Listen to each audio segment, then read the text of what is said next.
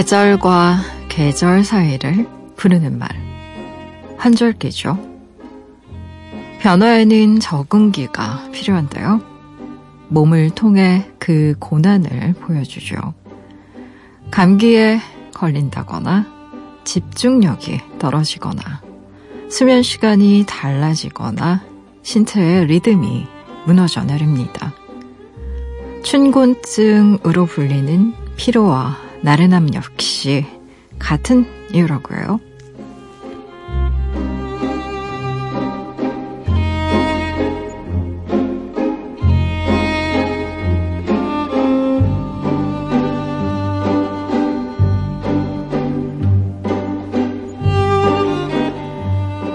적응의 시간이란 누구에게나 필요한 법이니까요.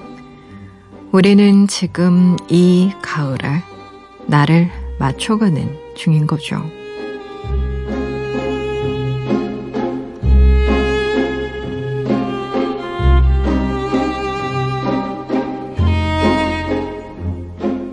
(9월 20일) 당신만을 위하는 시간 여기는 라디오 디톡스 배경옥입니다.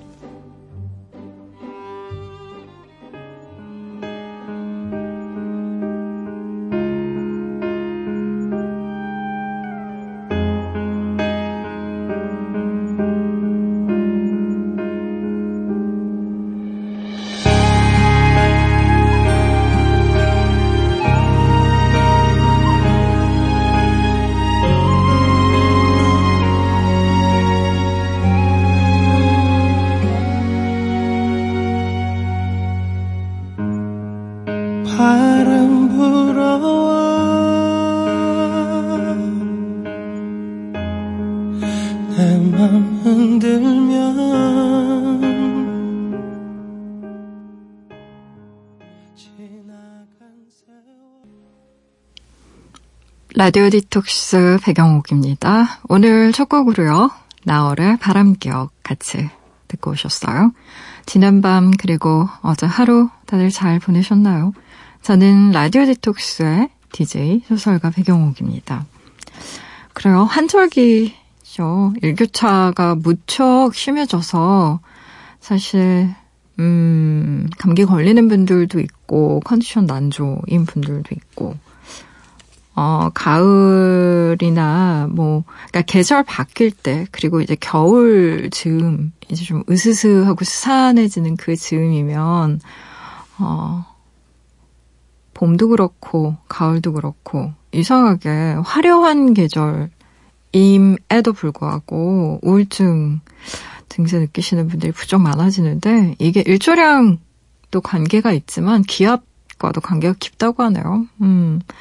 보통 기압이 낮으면 저기압 상태면 몸이 축축 가라앉고 또 심신이 쉽게 지치고 어, 근데 기분 탓일 거라고만 생각을 하지만 실은 기압 탓도 있고요. 그리고 아, 그것도 한번 체크해 보시면 좋을 것 같아요. 음, 여성분들 중에 아, 내가 요즘에 너무 의욕도 없고 너무 잠도 오고 자도 피곤하고 별로 활력도 없고 그런 것 같아. 내가 너무 지쳤나 봐라고 막연하게 마음에 문제가 생겼나, 내 마음에 고장이 났나, 이렇게 생각하시는 분들 많으시잖아요. 근데 어쩌면요, 몸이 고장난 걸 수도 있습니다. 요즘에 갑상선 기능에 장애가 생기는 분들 너무 많아요. 그래서 갑상선 기능 저하나 항진증이나 둘 중 하나일 수도 있다라는 가능성 좀 열어두셔야 돼요. 제가 아우, 최근 몇 년 동안 이 갑상선과 관련된 환자분들을 얼마나 많이 만났는지 몰라요. 특히 여성분들. 그래서 요즘에 많이 지치고 의욕도 없고 하, 정말 살기 싫어. 나 진짜 마음이 고장났나 봐. 나 사표 낼까 봐. 막 이런 얘기 하는 어, 친구나 뭐 선후배들 있으면 일단 얘기를 다 들어주고 나서 이런 얘기도 해요. 혹시 갑상선 검사 한번 해봐라. 너무 걱정된다. 혹시 먹어도 살도 안 찌고 먹어도 먹어도 살도 안 찌고 아침에 일어나기 너무 힘들고 더 점점 힘들어지고 그런 거 아니에요? 그러면 되게 증상이 비슷하더라고요. 그래서, 어, 가을에는, 음, 좀 내 몸과 마음을 좀 점검해보는 시간도 가지면 참 좋을 것 같다는 생각이 들었어요. 라디오 디톡스 배경옥입니다. 이 시간에 듣고 싶은 노래도 좋고요. 나누고 싶은 이야기도 좋아요. 지금 여기로 말 걸어주세요. 짧은 건 50원, 긴 문자와 사진 첨부 문자는요, 100원이 추가되는 샵 8001번이고요. 무료인 미니, 미니 어플로도 참여 가능합니다. 다시 듣기와 팟캐스트로도요, 언제든지 함께 하실 수 있어요. 내가 내 곁에 있을게 언제나 넌 혼자가 아니란 걸 내가 알 수 있게 여기 이곳에 있을게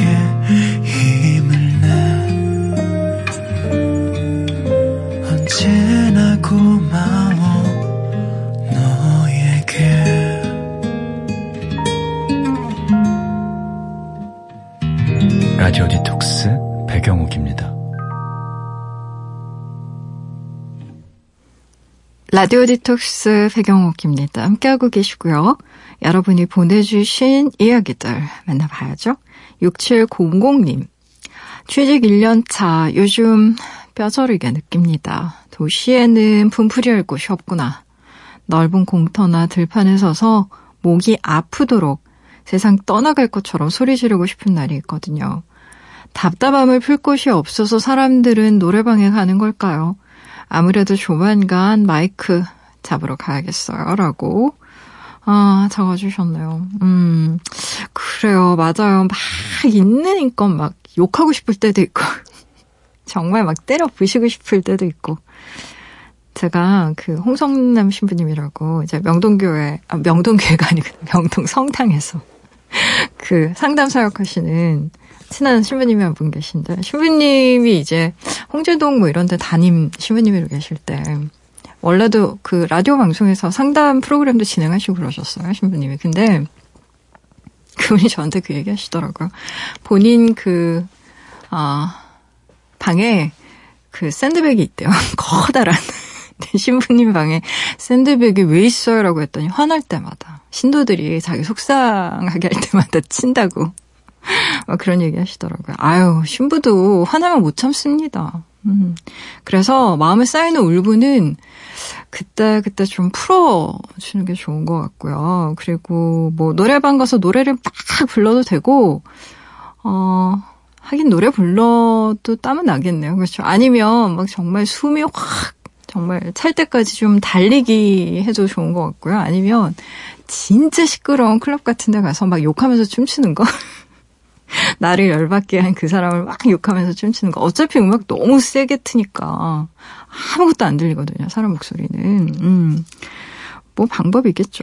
1년 차인데 오죽하겠어요. 얼마나, 얼마나 분하고 억울한 일이 많겠어요. 익숙하지 않아서, 그리고 아직 노련하지 않아서, 혹은 요령이 생기지 않아서 힘든 일 참 많을 겁니다. 근데 사람이라는 게 또 적응하면요. 그럭저럭 괜찮아지기도 하거든요. 근데 스트레스 풀 수 있는 방법들은 이제 찾아가셔야 될 거예요. 1094님, 팀장님과 점심을 먹었는데요. 선배들 중에서 프로젝트 리더로 누굴 투입했으면 좋겠느냐고 물어서 곰곰이 생각하다 둘을 골라 얘기를 드렸거든요. 아, 근데 그걸 어떻게 알았는지 한 선배가 저한테 와서 그러더라고요. 밀어줄 거면 나만 밀어주시지. 왜 둘이냐고요. 음, 한 명만 콕 찍어서 챙기는 게 그게 밀어주는 거래요.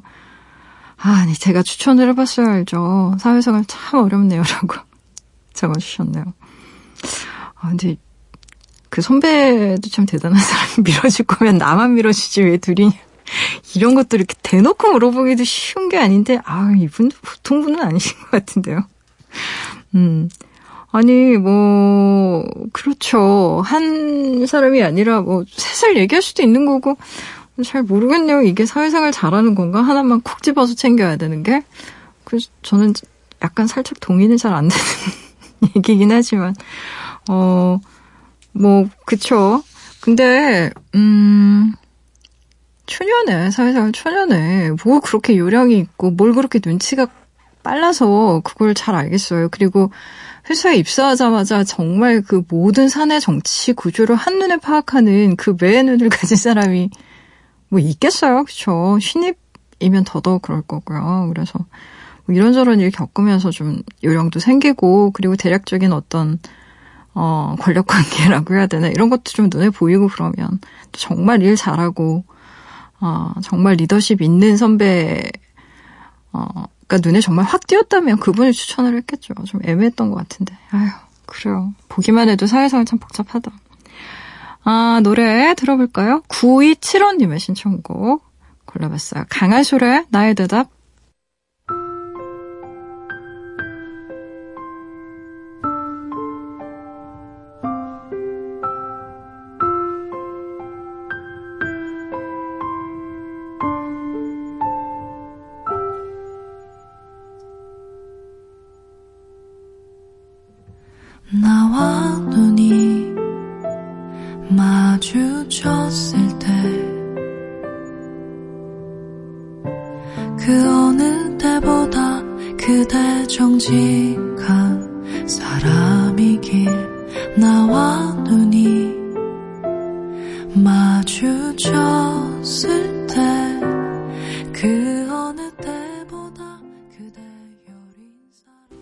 강한솔의 나의 대답 듣고 오셨습니다. 라디오 디톡스 배경옥입니다. 함께하고 계세요. 무조건 익명으로 소개되는 코너죠. 긴 사연의 긴 대화로 우리끼리 깊은 이야기를 나눠보는 시간 딥톡스. 오늘의 이야기입니다. K님이 보내주신 사연이에요.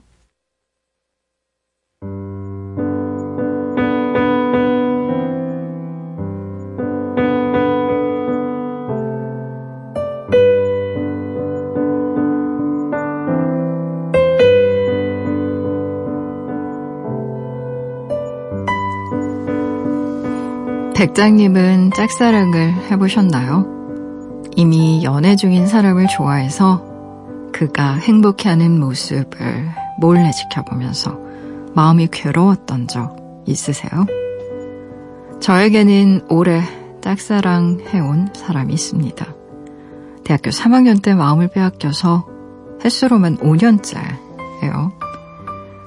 그를 알게 된 건 대학교 도서관이었어요. 흔한 스토리죠. 시험 기간에 공부 중인 글을 보고 관심을 갖게 되면서 무슨 과 몇 학년인지 물어물어 조사를 했었거든요. 그 당시에 그에게는 여자친구가 있었습니다. 같은 과 동기와 사귀고 있었어요. 그도 저처럼 3학년이 있고 그녀와 1년째 연애 중이라는 얘기를 듣고 마음이 씁쓸했습니다. 사이 좋은 캠퍼스 커플 사이에 내가 껴들 틈은 없겠구나. 길고도 외로운 짝사랑의 시작이었죠. 과는 다르지만 같은 학교의 학번도 같으니까요. SNS에서 글을 찾아내는 건 그리 어렵지 않았습니다.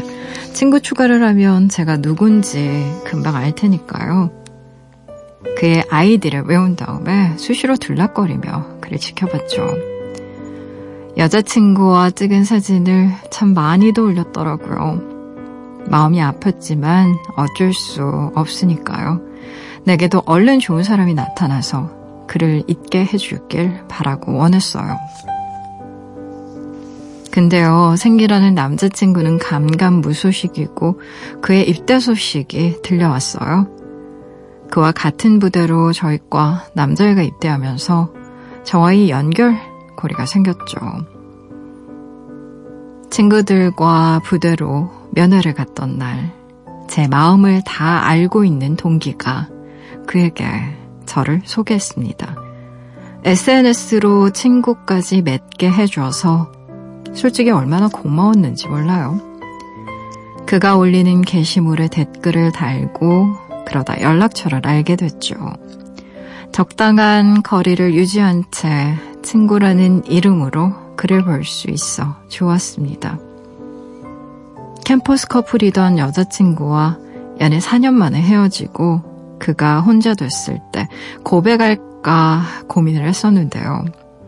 힘들어하는 사람한테 그건 아니다 싶어 참았거든요. 그런데 몇 주 뒤 새로운 여자친구가 생겼다는 소식이 들리더라고요. 알고 보니 헤어져 아파하던 그를 옆에서 달래주고 챙기던 아는 동생이 그에게 마음을 먼저 표한 거죠. 후회했습니다. 이럴 줄 알았으면 나도 그냥 말할걸. 그렇게 약 1년의 시간이 흘렀고 얼마 전 그가 헤어졌다는 얘기를 들었어요. 주변에서는 지금이 기회라면서 그에게 연락을 하라는데요. 정말 그럴까요? 위로를 핑계로 옆에 있어주다가 사실은 좋아했다고 고백하는 게 전 여자친구와 너무 같은 패턴인 건 아닌지 성급하게 움직였다가 친구조차 못할까봐 두려운 밤이에요, 백장님.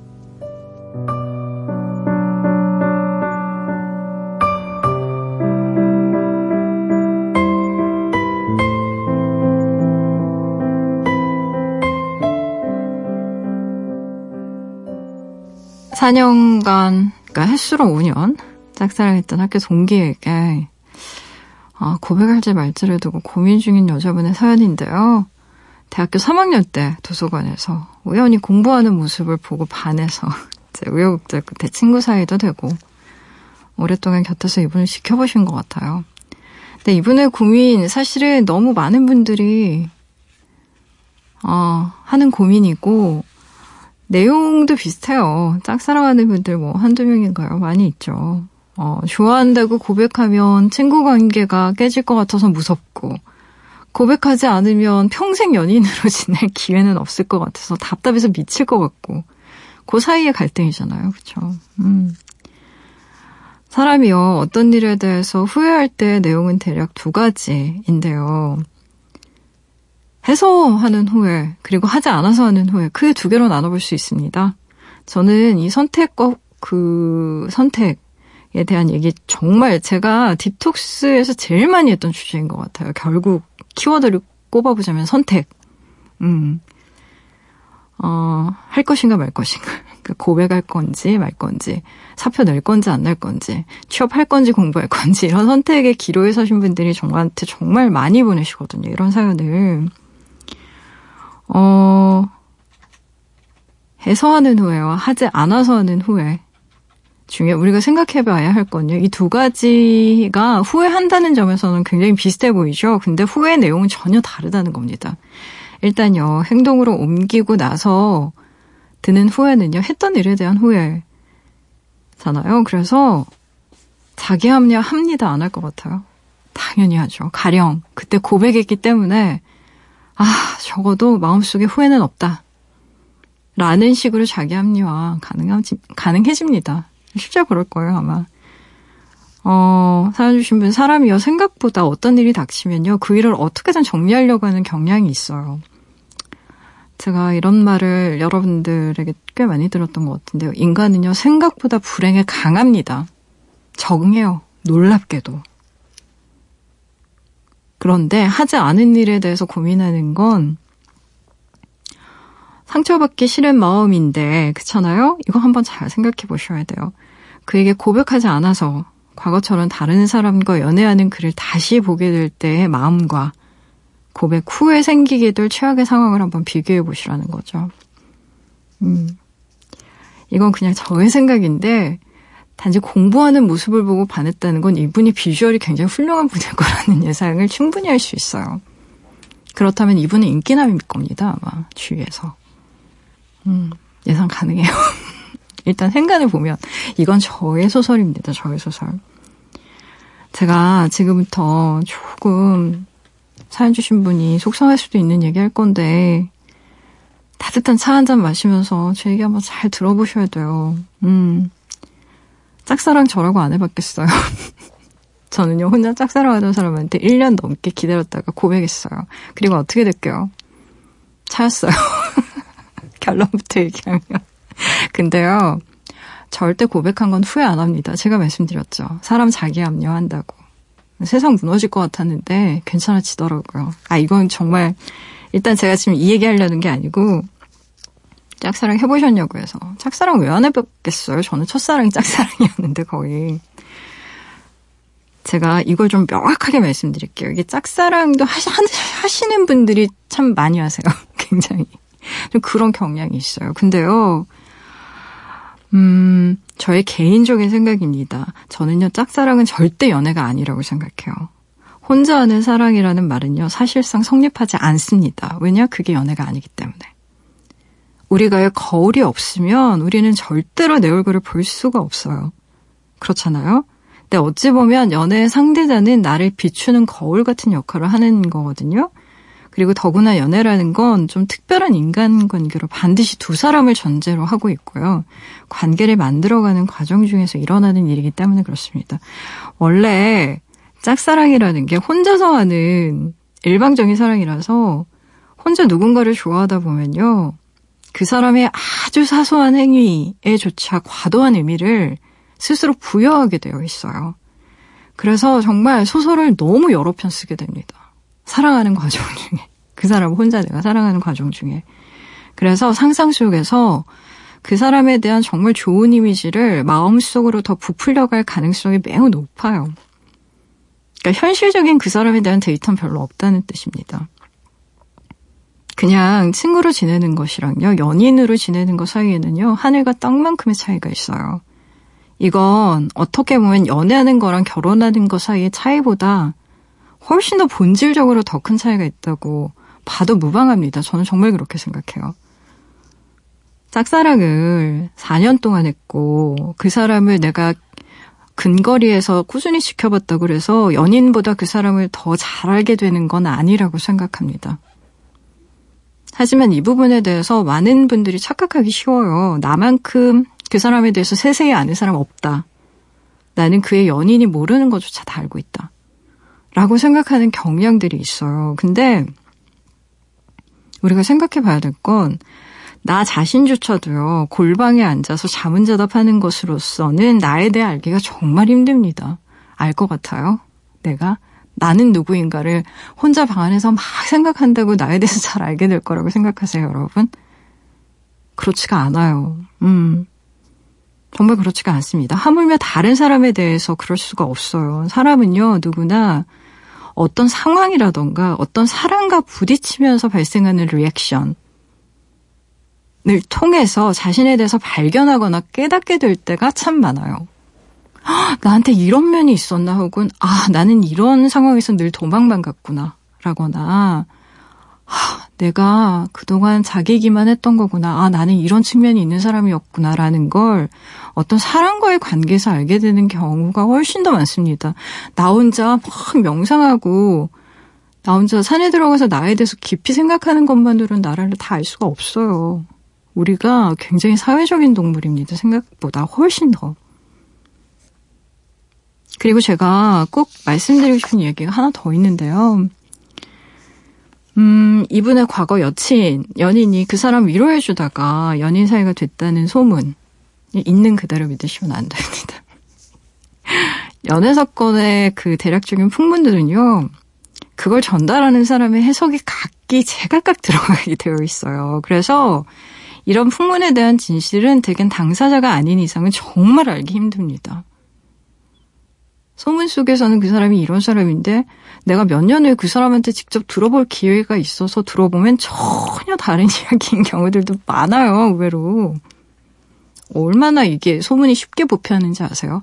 사람들의 해석 때문에. 소문이라는 건 급속도로 부패합니다. 이건 정말 진실이에요. 제가 사회생활 하면서 이런 경우를 너무너무 많이 봤어요. 실현당한 친구 위로해준다라는 핑계, 실현당해서 힘들어하는 선배 위로해준다는 핑계로 챙겨주다가, 실은, 저도 선배 참 좋아했어요. 라고 고백하는 거, 왜 나빠요? 전 이거 물어보고 싶은데 왜 그게 부당하다고 느껴지세요?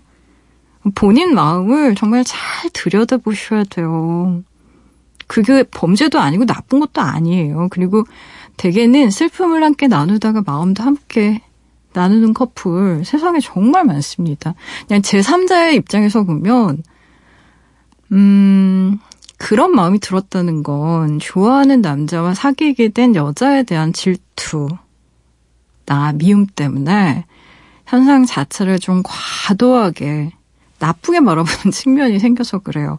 사실 이런 걸 심리학에선 투사라고 부르는데요. 투사의 기본적인 전체는 왜곡입니다. 음, 걔는 여우 같아. 막 이런 얘기. 우리 여자들 사이에서 많이 하잖아. 걔는 남자를 너무 잘 낚아채. 막 이런 얘기. 근데 실상은 우리는 알고 있어요. 서로의 마음이 동하지 않는 이상 연애는 성립 안 돼요. 여우가 아니라 여우 할머니, 할머니라고 해도 꼬신다고 다 넘어가나요? 그럼 절대 아니에요. 연애가 어떻게 한 사람의 일방적인 감정으로 이렇게 작동을 해요? 그럴 수가 없는 거잖아. 그래서 제가 드리고 싶은 얘기는요. 사랑에 관해서라면 다른 누군가의 말은 사실 안 듣는 편이 좋아요. 특히 여자친구들. 이게 오히려 소음이 되는 경우가 훨씬 더 많아요. 너무너무 어, 사연 주신 분을 아끼고 사랑하기 때문에 여자친구들은 과도하게 긍정적으로 생각하는 측면이 되게 많아요. 의무부여도 쉽게 하고. 음. 어, 그래서 제가 드리고 싶은 말은, 음, 어쨌든 당사자가 아니라면 사건의 본질에 대해서는 주위 사람은 알 수가 없다. 이건 팩트다. 라는 사실 하나랑, 어, 사랑은 감정이기 때문에 스스로, 본인 스스로도 지금 일어나는 일이 어떤 건지 잘 모르는 경우가 많다. 라는 거. 음. 내가 지금 이 타이밍에, 이 타이밍에 이 남자한테 고백을 하면 과거 그의 여자친구랑 너무 비슷해 보일 거다. 라는 걱정. 이해 안 가는 거 아닙니다. 충분히 이해 가요. 근데요, 그 걱정은 고백의 내용이나 형식에 비하면 정말 사소한 거예요. 그리고 사실 그런 걱정을 한다라는 것에 진짜 의미가 뭔지 아세요? 마음 아프시겠지만 그건요 이미 본인이 지금 그의 전 여친과 눈에 보이지 않는 경쟁을 하는 거랑 비슷한 거예요. 그건 사실 본질적인 게 아니에요. 핑계를 찾는 거예요. 고백 해야 될 것 같은데 하기 싫고 무서우니까 어떻게든 핑계 찾는 거예요. 고백하지 않을 핑계. 그러면 너무 나 비슷해 보이지 않아? 사실 이건 핑계예요. 정말 좋아하면 비슷해 보이든 달라 보이든 그게 무슨 상관이에요. 그렇잖아요. 본인 마음을 좀 잘 들여다보셔야 돼요. 음, 왜냐하면 사람 자기 얘기만 너무 잘하기 때문에 사연 주신 분 원래 선택 힘든 겁니다. 본인만 그런 거 아니고요. 저도 그래요. 얼마나 우왕좌왕 하는데요. 선택이 왜 힘드냐면 뭔가를 선택한다는 건 뭔가를 포기해야 된다는 걸 뜻하기 때문에 그래요. 선택은 선택하지 않은 거 그냥 감당하는 일이에요. 그게 선택이요. 딱 잘라 말해서. 지금까지 상황을 봐서는요. 냉정하게 말해서 본인이 고백하지 않으면 그 사람이랑 연인이 될 가능성은 크게 없어 보여요. 그리고 고백하면 본인의 염려대로 친구 사이로 더 지내기 힘들지도 모르죠. 그렇지 않을 가능성도 있겠지만 그러니까 하나를 선택하면 하나는 배제되는 거예요. 근데 그게 선택의 본질인 걸 어떻게 하겠어요. 그래서 사람들이 선택을 굉장히 무서워하고 그래서 끊임없이 물어보고 상담받고 싶어 하고 그래도 결론은 하나예요. 뭔가 선택하지 않으면 어떤 일도 일어나지 않고 선택을 무한정 미뤄서는 어떻게든 되겠지라고 생각하고 기다리는 그 시간만 한정없이 길어, 길어진다는 거, 그러다 본인 지친다는 거, 그러다 그는 또 누군가를 사귈 수도 있다는 거, 뭐 그런 거예요. 아유, 한때는 제가 정말 이런 생각도 했어요. 우정과 사랑 사이에 얼마나 고민이 많아요. 그렇잖아요. 뭐, 과거 30년 전에도 그렇고, 지금도 그렇고, 아마 후에도 그러지 않겠어요. 그래서, 아니, 왜 꼭 우정과 사랑을 이렇게 이분법적으로 나눠야 돼? 남녀 사이에는 우정 아니면 사랑, 이것만 있나? 더 이상의 가능성은 없는 거야? 그 중간의 형태, 어떤 다른 가능성을 가진 관계라는 것도 가능하지 않을까? 라는 것에 대한 굉장히 큰 고민과 질문을 해본 적이 있어요. 실제 뭐 컬럼도 쓰고 그랬었는데. 근데 진짜 결론은 그렇습니다. 이건 답이 아니라 계속 과정인데요. 이게 답이 쉽게 나오지가 않아요. 호르몬이 충만한 호모 에로스 시절의 청춘 남녀에게는 제가 상상하는 어떤 제 2의 가능성이 거의 불가능하다는 것도 이젠 인정하게 됐어요. 그래서 어쩌면 진정으로 자유로운 남녀 관계의 우정은 호르몬과 성을 초월한 나이에 가능한 게 아닐까 싶습니다. 불가능하다는 게 아니고 어느 시절을 좀 통과해 와야 가능해지는 게 아닐까라는 생각이 들어요. 이미 4년 넘게 시간이 흘렀고요. 그 사이에 그의 연애를 두 번이나 봤는데도 마음이 흔들리지 않았고요. 그쵸? 생각할 시간은 이미 충분히 많았다고 생각합니다. 24시간 그러니까 이 문제에 대해서 혼자 고민한다고 정답이 나오지는 않을 거예요. 그게 거울 없이 내 얼굴을 내가 볼 수 없는 거랑 비슷한 이치거든요. 나를 알기 위해서 상대라는 거울이 필요하고 그에 대해서 더 알고 싶다면 그 사람한테 가서 부딪혀야 돼요. 어떻게든 닿아야 돼요. 어, 개인적으로는 그렇습니다. 감정의 문제는요, 다른 것들이랑 좀 달라서 신중이라는 단어가 맞지 않을 때도 많아요. 신중에 신중을 다 한다고 해서 그 결과가 베스트가 되지 않는 경우가 훨씬 더 많은 것 같아요. 특히 연애는 참 신기하죠. 음. 어느 시절에는 심장의 소리를 들어야 할 때도 있습니다. 저라면, 저라면요, 이건. 저라면 지금도 흐르는 이 시간이 너무 많이 아까울 것 같습니다. 아휴, 참 마음에 고민이 많으시겠어요. 근데 어떻게 하겠어요. 선택이라는 게 하나를 그냥 배제하는 거기 때문에 별 수 없습니다. 감당하는 거예요. 그러면서 어른 되는 겁니다, 어른. 음, 그거 하나만은 확실해요. 이 과정을 넘어서면 성숙해집니다, 분명히.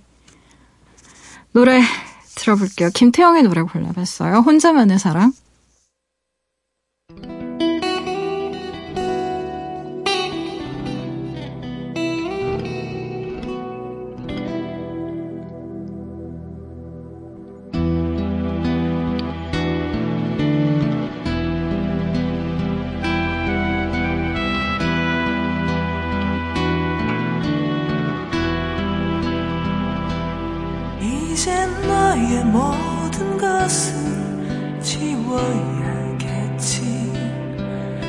짙은 어둠의 숲저 밖으로 지금까지 사는 김태영의 혼자만의 사랑 듣고 오셨습니다. 라디오 디톡스 배경옥입니다. 함께하고 계세요. 포털 사이트에 라디오 디톡스 배경옥입니다. 치고요. 홈페이지에 들어오시면 딥 독스 게시판이 있습니다. 언제든 이야기 올려주실 수 있게 게시판 늘 열려 있어요. 편한 시간에 편한 마음으로 글 남겨주세요.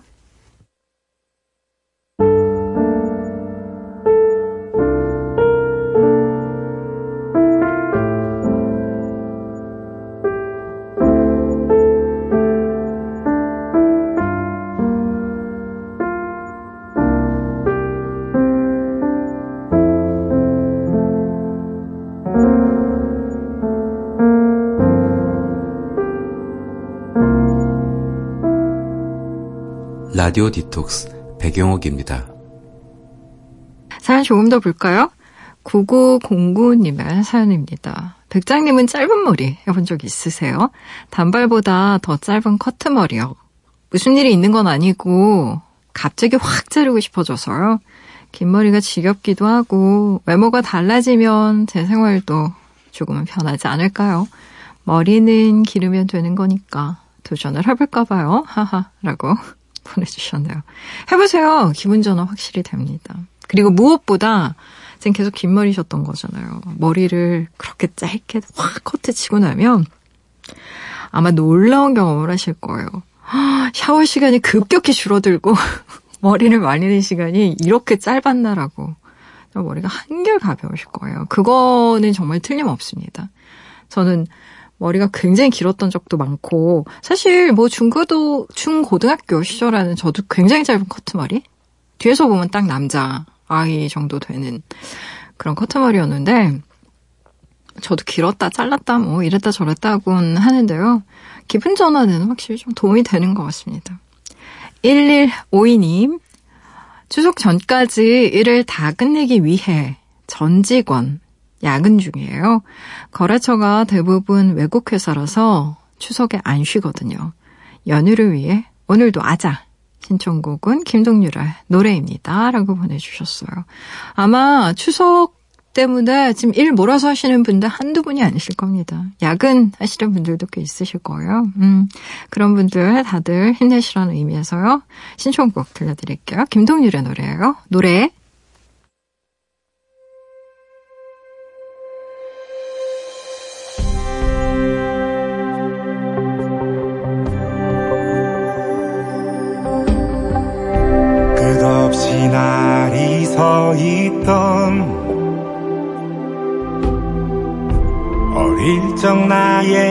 소원은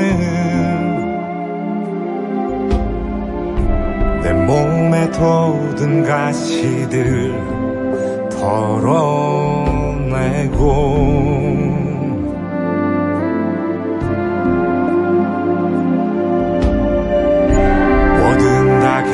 괜찮아지는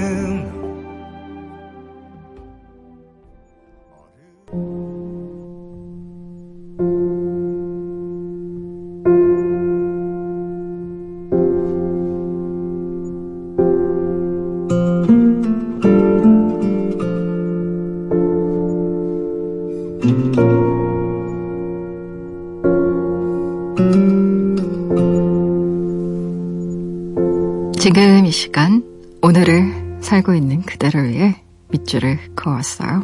밑줄 사용법.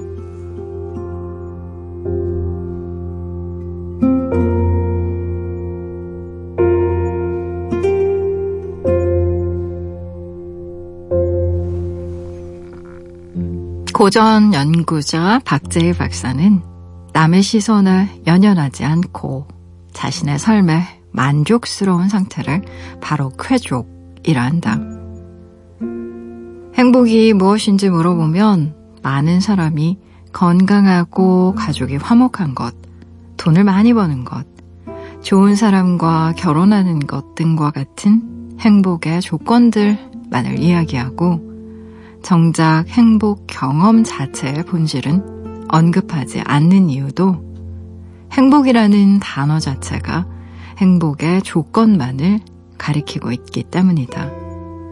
행복한 삶을 위한 첫걸음은 행복의 조건과 행복 자체를 구분하는 것이다.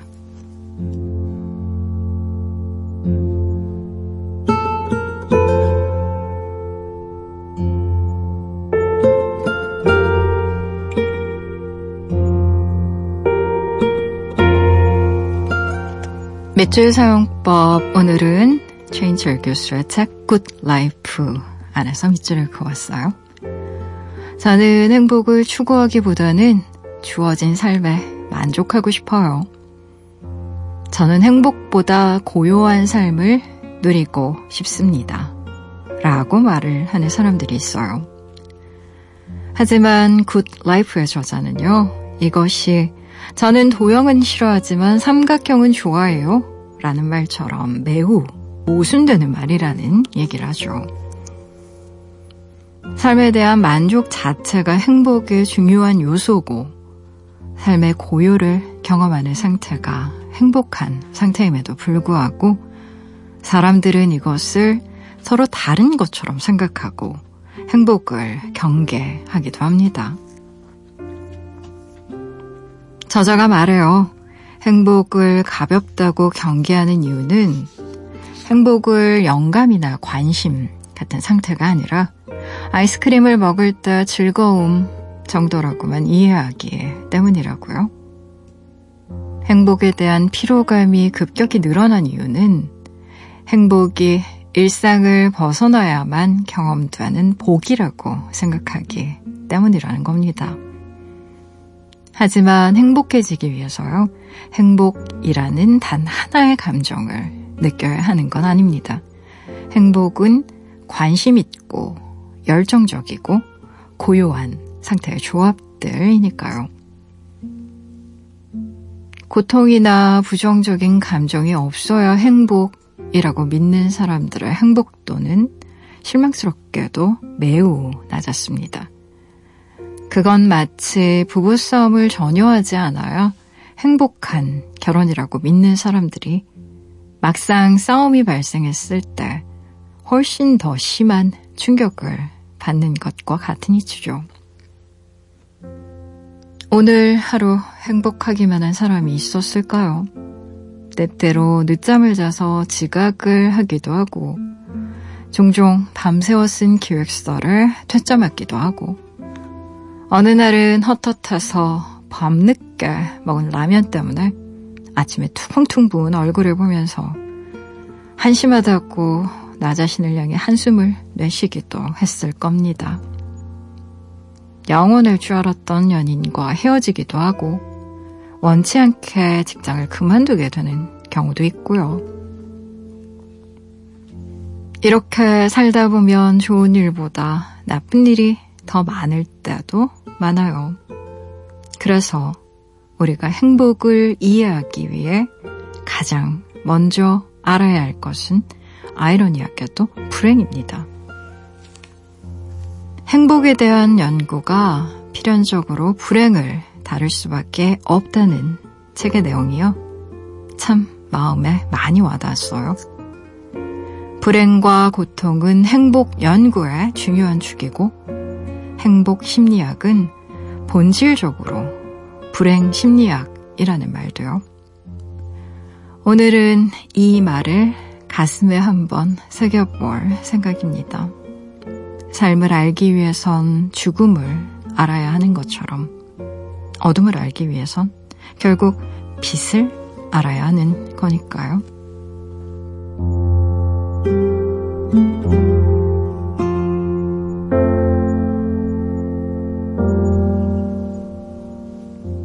오늘 끝곡으로요.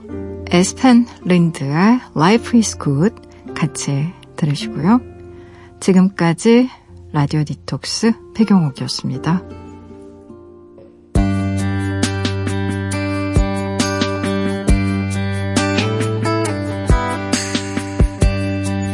When I have to sleep alone When I'm far away home When I've lost the will to try